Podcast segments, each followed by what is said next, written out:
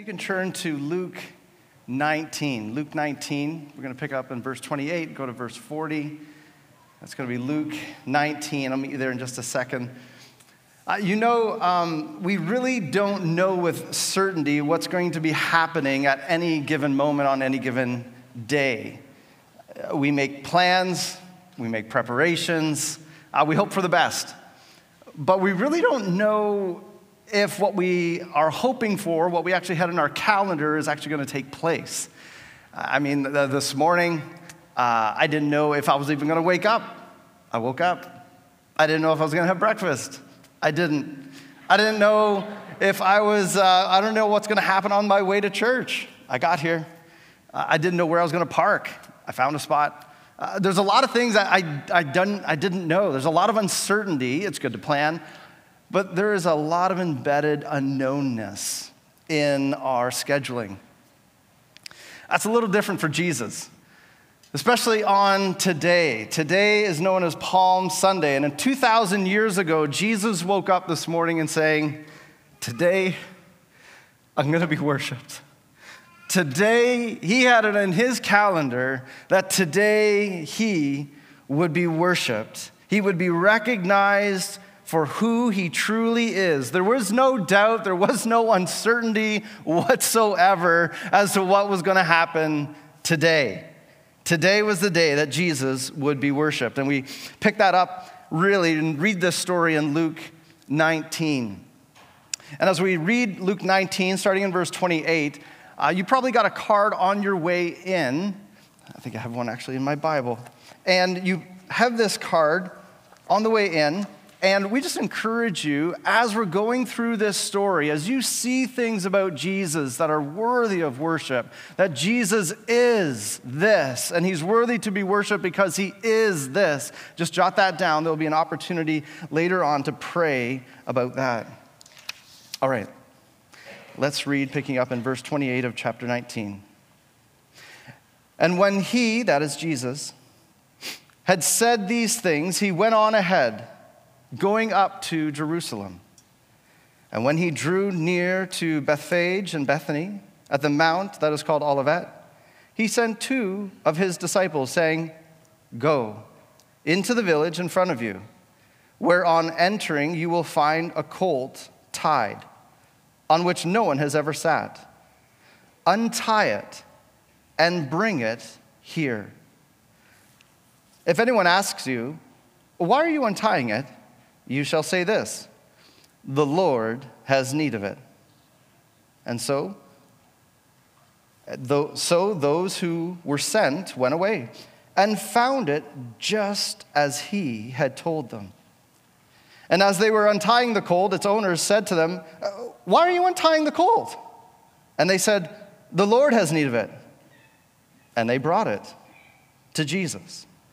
And throwing their cloaks on the colt, they set Jesus on it. And as he rode along, they spread their cloaks on the road. And as he was drawing near, already on the way down the Mount of Olives, the whole multitude of his disciples began to rejoice and praise God with a loud voice for all the mighty works that they had seen, saying, Blessed is the King who comes in the name of the Lord, peace in heaven and glory in the highest. And some of the Pharisees in the crowd said to him, Teacher, rebuke your disciples. And he said, I tell you, if these were silent, the very stones would cry out. Jesus gives four instructions here to his disciples. And the first thing that we see is that Jesus will be worshiped today because Jesus is the Lord God. Jesus is the Lord God.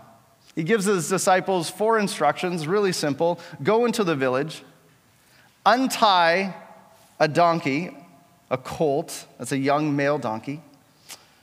Let the owners know that it's for the Lord, and bring it to me. Now, as we read this story, Jesus makes it very clear that he himself is actually the Lord being spoken of. The Lord has need of it And Jesus actually makes it very clear that he's the one who is actually the Lord God. Quite uh, on the front of it is just simply because he perfectly predicts the future. I mean, he completely anticipates everything that happens. Not just that uh, there's going to be a, a donkey in this town, but a donkey with a colt that's never been sat on. It's going to be tied up. That's exactly how they find it. They untie it. He said, You're going to be asked, Why are you untying it? This is what they're going to say. This is what you're going to say. They're going to give you permission, and you are going to bring it here. It's exactly the way Jesus predicted it. Jesus is the Lord God. But it's not just his predictions that tell us that Jesus is the Lord God but his instructions as well. You notice that he claims to be the Lord God, Yahweh himself. That's his personal covenant name that God gave to his people by instructing his disciples to bring the colt here to him because the Lord has need of it. And since the donkey is brought to Jesus in verse 35, and Jesus is the one who gets on the donkey, it's clear that Jesus is saying, I am Yahweh. I am the Lord who has need of it, and this is my donkey. Now, Jesus uh, didn't just need a donkey because he was getting tired. It wasn't the, the matter where he's just like, you know what, I don't want to walk anymore. Uh, that wasn't the case. He walked his whole life, he walked his whole ministry. It certainly wasn't the situation that the Lord God, the creator and maker and sustainer of the universe, suddenly got tired and needed a beast of burden just to kind of, you know, lift his feet for a little bit. No, Jesus needed a donkey because he was fulfilling a very specific prophecy of the Messiah. And that's the second reason why Jesus will be worshiped today, is that because Jesus is the Messiah King. He's the Messiah King. You see, hundreds of years earlier, there was a prophet named Zechariah. And he prophesied that you will recognize the Messiah when it comes to you by the way he enters into the city of Jerusalem. He says in Zechariah 9, verse 9, Rejoice greatly, O daughter of Zion. Shout aloud, O daughter of Jerusalem. Behold, your king is coming to you, righteous, and having salvation is he, humble and mounted on a donkey, on a colt, the foal of a donkey. See how incredibly specific this is, and how Jesus is fulfilling it. A donkey, of course, is a symbol of peace, a fitting ride and whip for the King of Peace, who comes in as the Messiah who will accomplish and bring about peace and salvation for his people. Jesus knew this prophecy, and he knew that by entering Jerusalem riding on this donkey, this colt of a donkey, he would be signaling to everyone that the Messiah has come and that he indeed was the Messiah. Jesus woke up that morning and as the Messiah, as the King, and said, I need to find myself a donkey. It's time to praise the Lord. And this is exactly what his disciples started to do. And all the multitude that had been following him, they knew this prophecy. They recognized what was going on. They knew what Jesus was doing, and they recognized him as the Messiah coming into Jerusalem, the Messiah King. And what do they do? They worship him. They worship him, and they worship him in a few different ways. Verse 35 and 36 says that they, they place their cloaks on the donkey, that Jesus might sit on them. And they threw their cloaks down on the road in front of the donkey so that he might ride upon them. These are all acts of homage and worship, of reverence and surrender to the King, Jesus Christ, as Messiah. It also says in verse 37 that they began to rejoice and praise God with a loud voice for all the mighty works that they had seen they were singing, they were shouting out his praise, and they were making up worship songs on the spot, lyrics full of all the things that they had seen Jesus do, and opening the eyes of the blind, and making the deaf hear, and the mute sing, and the lame leap, and the dead live. They were worshiping. It was a worship session. And lastly, in verse 38, they cry out, Blessed is the King who comes in the name of the Lord, peace in heaven and glory in the highest. Uh, they're quoting an Old Testament passage here, Psalm 118, a song that rejoices in the coming Messiah. It says in Psalm 118, This is the day that the Lord has made. Let us rejoice and be glad in it. Save us, we pray, O Lord. That whole phrase, you can say, Hosanna. Hebrews are very efficient. O Lord, we pray, give us success. Blessed is he who comes in the name of the Lord. And Jesus is the one who comes in the name of the Lord. In fact, he doesn't just merely come in the name of the Lord, he is the Lord who comes in his own name to bring salvation for his people. But he doesn't just come to bring salvation, he also comes to bring peace through that salvation, and which is why they exclaim, Peace in heaven and glory in the highest, which you might sound really familiar to what, what the angels sang when Jesus was born, back in Luke 2, verse 14, where the angels and a whole choir exploded in praise and said, Glory to God in the highest, and peace on earth among those with whom he is pleased. With Jesus' birth and with Palm Sunday and what he was about to do that week with his crucifixion and death and resurrection, Jesus, as the Messiah King, was about to accomplish peace for all of heaven and earth as the King of Kings to the glory of God his Father, which all of creation would praise him for and raise his praise to the highest heights of heaven. Uh, surprisingly, though, you'll notice that not everyone was singing this day.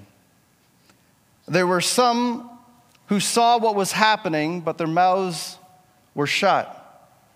In fact, instead of singing, they were seething with anger.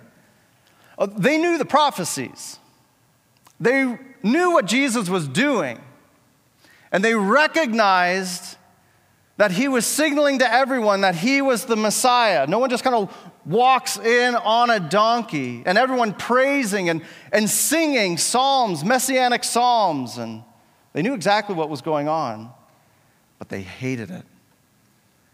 And they actually command Jesus, Teacher, rebuke your disciples. They tell him, Stop this nonsense. Can you imagine telling Jesus? I mean, like, when you're talking to a king, the last thing you do is tell him what to do. But this is what they're doing. And not only that, but here is Jesus, the one who reigns in heaven and on earth, who's now riding into Jerusalem. He is the one who he must have been thinking, I woke up this morning knowing exactly what was going to happen, and there's nothing the Pharisees can do to stop it. I mean, all of history is aiming at this event. All of the Word of God has been unfolding to this very point that Jesus must fulfill this prophecy. He must get on that donkey. He must go into Jerusalem, and the and the people will recognize him as the Messiah. They will shout his praise. They will say, Blessed is he who comes in the name of the Lord. He will be praised today. It's unstoppable, it's guaranteed. His worship is unthwartable because God's word cannot be broken. Even if, even if there was some way that the disciples could somehow stop worshiping, Jesus says that the rest of Christ's creation choir would jump in and fill in the gap. Even the rocks would cry out and take up the melody. It's going to happen. Jesus will be worshiped on Palm Sunday. And this is the last thing that we see that Jesus will be worshiped because he is the Redeemer of all creation. He is the Redeemer of creation. Sometimes we forget that it's just not us as people that we're waiting and longing for the coming of the Messiah. Romans 8 reminds us of this. It says, For the creation waits with eager longing for the revealing of the sons of God. For the creation was subjected to futility, not willingly, but because of him who subjected it, in hope that the creation itself will be set free from its bondage to corruption and obtain the freedom of the glory of the children of God. As we've been going through Genesis, we've learned how, as a result of Adam and Eve's sin, creation itself was subjected to the curse of corruption and futility, enslaved to decay and to death.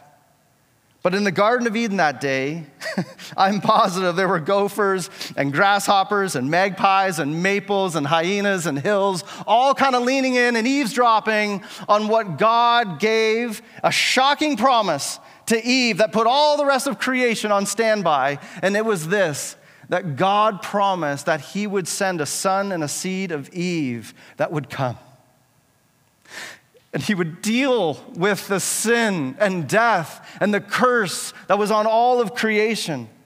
And so all creation has been waiting for this time, waiting for this moment when the one who would come and crush the serpent's head, the one who would reverse the curse, would finally come. And he's here. He's here. He's coming in. He's coming into his city. He arrives to Jerusalem, the one that they have been waiting for. This is the very one throughout his entire ministry. Fish lovingly, happily jumped into fishermen's nets to die, if only to show and prove to the disciples that this was the one Messiah. He was the true Messiah, which they will obey even unto death. This is the one whom fig trees will willingly wither at the command of their king, just to prove that Jesus is indeed the Messiah. This is the one that water happily turns into wine. The water that also upheld the very maker and sustainer and redeemer of water at his own command, simply to show that this is truly the Messiah. Oh, creation knows when the maker shows up and its savior is here. It knows its creator's voice. And it responds appropriately. And on this Palm Sunday, Jesus himself says that if he gave the word, the very stones and rocks that the donkey was walking on would begin to vibrate with praise. We'd begin to quake the earth and shake with worship if he just gave the word. God has embedded this into the very fabric of creation. Even the donkey, I'm positive, would have started braying in baritone the praises of God at Jesus' word. And this isn't just a one time event, kind of like a little one off. This is actually what's going to happen in all of creation.